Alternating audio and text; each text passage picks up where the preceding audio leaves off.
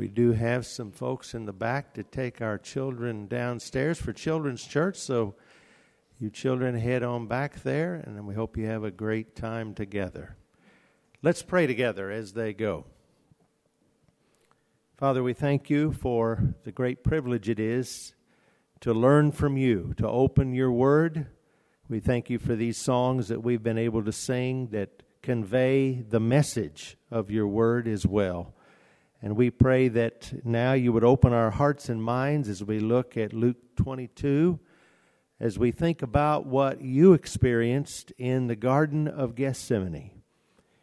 We, Lord, always feel inadequate to be able to even try to look behind the veil of your suffering. But we pray that as we look at these verses, you would just impress upon our hearts what you did and why you did it and how much you love each one of us. Bless our children and those who share with them, and we ask your blessings now on this time in Jesus' name. Amen. Well, let's open our Bibles to Luke 22. We'll be observing the Lord's Supper uh, at the end of our service, but for a few moments we're going to look at these verses that uh, convey an experience that Jesus had that is really uh, amazing. It's, it's almost beyond description. Uh, the Scripture describes it, but yet there's something even more there than we can fully comprehend. And yet, the Lord put it here in His Word, He inspired it so that we can understand it and know enough to be able to see His amazing grace and His amazing love. But we can never exhaust it, we can never get fully to the bottom of it. I, there's not even words for me to describe to you what I'm trying to say.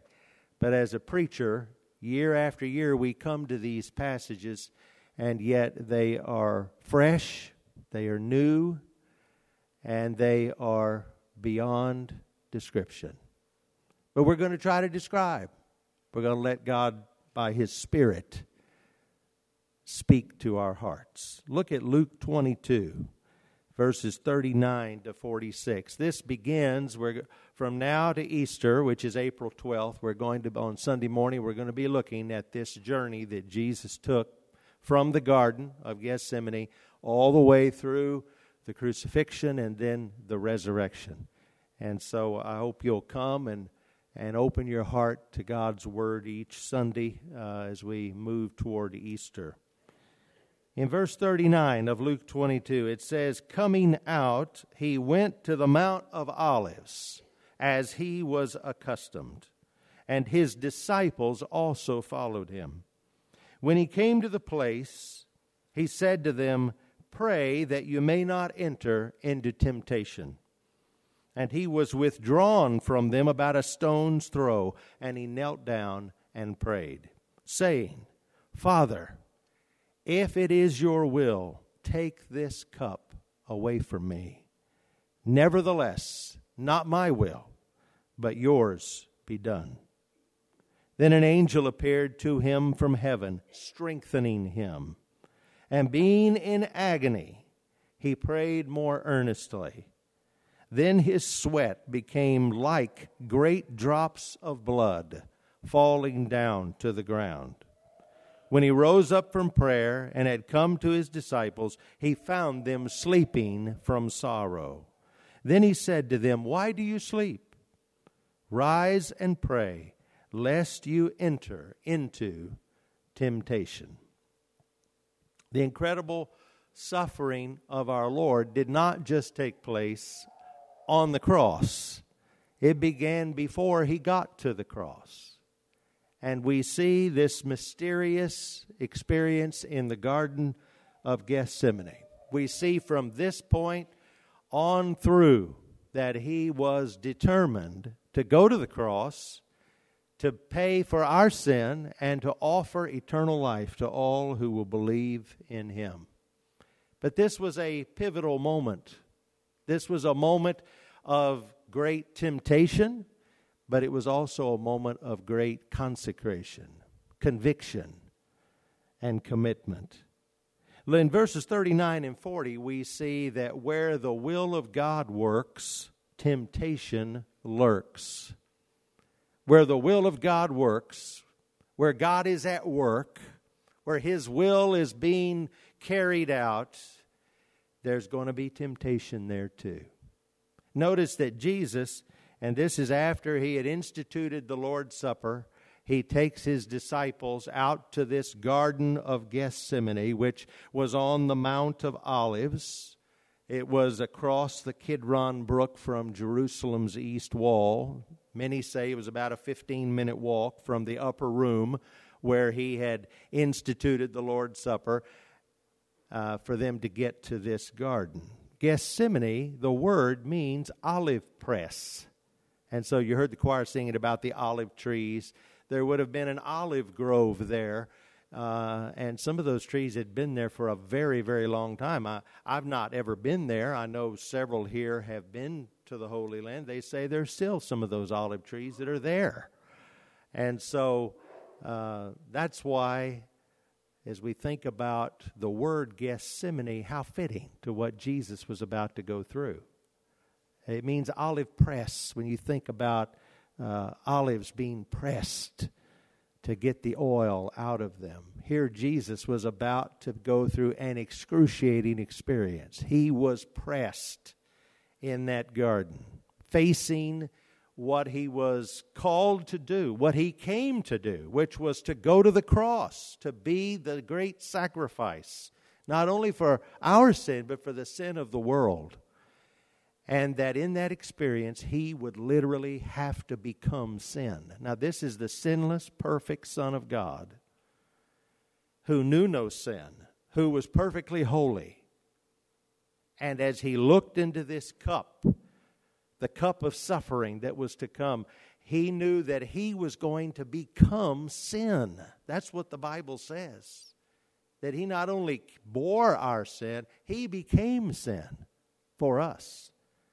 And so, all the sin of the world at one moment, in one place, in one man, the sinless Son of God, he was going to give himself over to take our place and become sin. And so, all of the wrath of God against sin would be poured out upon him on that cross. This is why it was such agony for him. It's not that he didn't want to do what he came to do. I don't think he was tempted not to give his life for us. But as he looked into that cup of suffering, what it meant, the sin to a holy God, this was a moment of great agony for him. In Mark's account, it mentions Jesus taking Peter, James, and John on into the garden with him to a, a place, and he said, Watch and pray. And then he went even a little further. Luke here only uh, records, he focuses on what happened to Jesus, what Jesus did. And so the disciples were there, but Jesus was very alone. It was in this moment, it was him and his Father. It was Jesus and what was before him. I think it's interesting. One uh, writer has said that this struggle took place in the garden, in the Garden of Gethsemane. The writer said the Garden of Gethsemane contrasts geographically with the Garden of Eden. In the first garden, Adam faced the tree of the knowledge of good and evil and surrendered to the plot of Satan. In this garden, the last Adam, Jesus, faced the looming tree of Calvary and yielded to the plan of God. The first Adam asserted his own will to the ruin of the human race, and Jesus abandoned his own will for the redemption of the human race. And so, here in the Garden of Gethsemane, Jesus was going to set his face to the cross. And from that moment forward, he was determined to give his life for us. A parallel passage is Mark 14, if you want to read that, uh, verses 32 to 42. And there it describes Jesus being in utter agony as he looked into the cup, the cup of the Father's will that was before him. This cup of suffering. In the Old Testament, to drink the cup was often used as, a, as an idiom or a metaphor for going fully through an experience. And so, for Jesus to be praying about, let this cup pass from me, he's talking about this experience that was before him. What he was going to have to go through was this cup. And he was going to drink that cup down to the very dregs of it to become our Savior. In Mark 14 33, we see that Jesus, it says, began to be troubled and deeply distressed. The word translated troubled there means to be amazed, to be alarmed, or to even be terrified. The word translated deeply distressed means to be in anxiety, to be distressed, uncomfortable, troubled. In fact, we even read in Mark 14 34, he told the disciples there, My soul is exceedingly sorrowful, even to death. Have you ever been in such emotional distress? Something that's happened in your life. It might be the, the death of someone or an experience you're going through. And in the, in the deepest part of that experience, the worst moment, have you ever felt so full of sorrow and distress that you thought you might die? This is what Jesus said to the disciples My soul is exceedingly sorrowful, even to death. Jesus was wrenched, the Son of God, fully God, fully man and in the face of this suffering, not just the suffering, but the reality he would become sin in all of his holiness. He would become sin. I think that is what was so difficult for him. To know he would bear the alienation from God that sin brings. And we'll see that later when we see Jesus on the cross. Remember in that darkness when it became dark on the cross? He cried out, My God, my God, why have you forsaken me? In that moment, you see, Jesus experienced for all people, in that one moment, Jesus experienced separation from the Father he experienced what it means to be a sinner. He wasn't a sinner, but he took our sin, took our place. And he wasn't just doing it for one person, but for the sin of the world. See, this is what I mean. It's difficult to really get your mind around what was happening here, but it was it was in it was amazing. And when we talk about amazing grace, this is why we call it amazing. It's really really beyond description. And so Jesus here was looking into this cup, experiencing this great suffering of soul.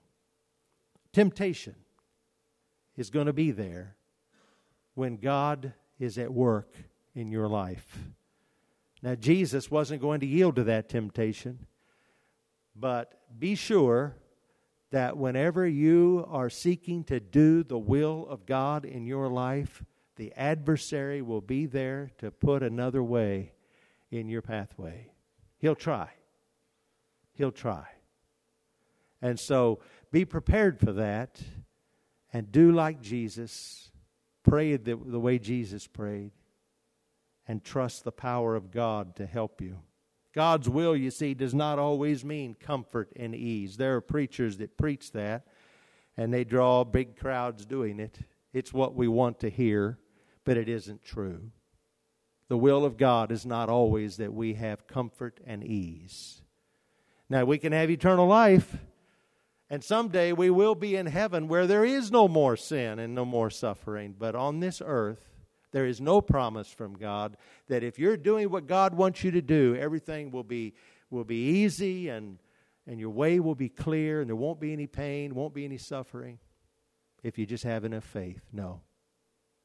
That isn't the gospel. That isn't the Bible. That isn't the example of Jesus. As Jesus looked into this cup of God's will, the will that would bring salvation for us, it meant physical pain ahead, it meant emotional pain, it meant spiritual pain. All at once, Jesus looked at that, that will of God and he was willing to do it. I think we see here the greatest prayer of faith ever prayed. Now, the text doesn't say this is the greatest prayer of faith ever prayed. I really believe that, though. One reason is Jesus said it. There's no greater, there's no greater example of, of anything than Jesus himself. And secondly, the circumstances. Jesus prayed this prayer in spite of the suffering that he was about to endure. For him to say, Father, if it, if it be possible, if it is your will, let this cup pass from me. In his flesh, as a human being, he was 100% man and 100% God at the same time, but he was fully, fully man. He didn't want to suffer. He didn't want to experience what was ahead. In his flesh, he shrank back from that, as any of us would. And he said, If it is possible, let this cup pass from me. But he didn't stop there. He said, Nevertheless, not my will, but yours be done. I would propose to you this is a prayer of faith, the greatest prayer of faith. It is a model for us. There are those who preach and teach that when you pray for something, if you if you uh, don't just name it and claim it, you don't have enough faith. It's as if it is our place to dictate to God. We have to tell God, God, I believe this so hard that this is what is going to happen. You're going to make it happen. I've heard people say, in fact, you pray for it as if there is no doubt that it could possibly be God's will. You just go ahead and say, God, this has already happened. In your name, I say this has already happened. The problem with that is, what if we haven't perfectly understood what God's will is? I'm not God.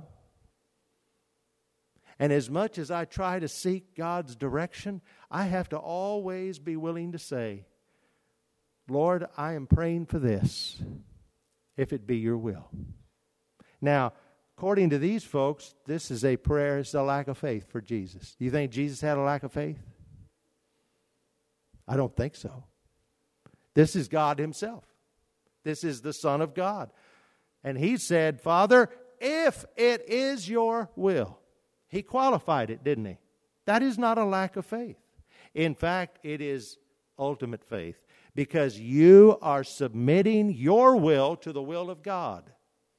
You are saying, God, I trust you so much that even though I'm asking for this, I do so acknowledging that only you are God. Only you perfectly know.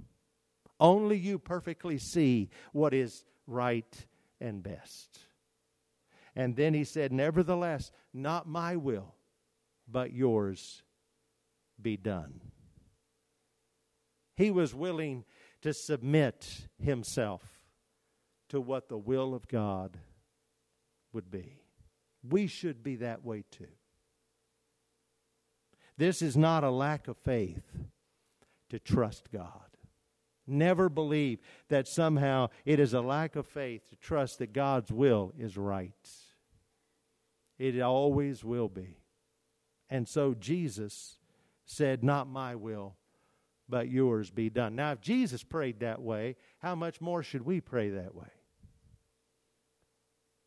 We should be willing to submit ourselves to God's will. What we want, what we feel so deep inside, what our emotions tell us, what we so desperately want for ourselves or for people that we love, sometimes it's just not in God's timing or it's just not His will.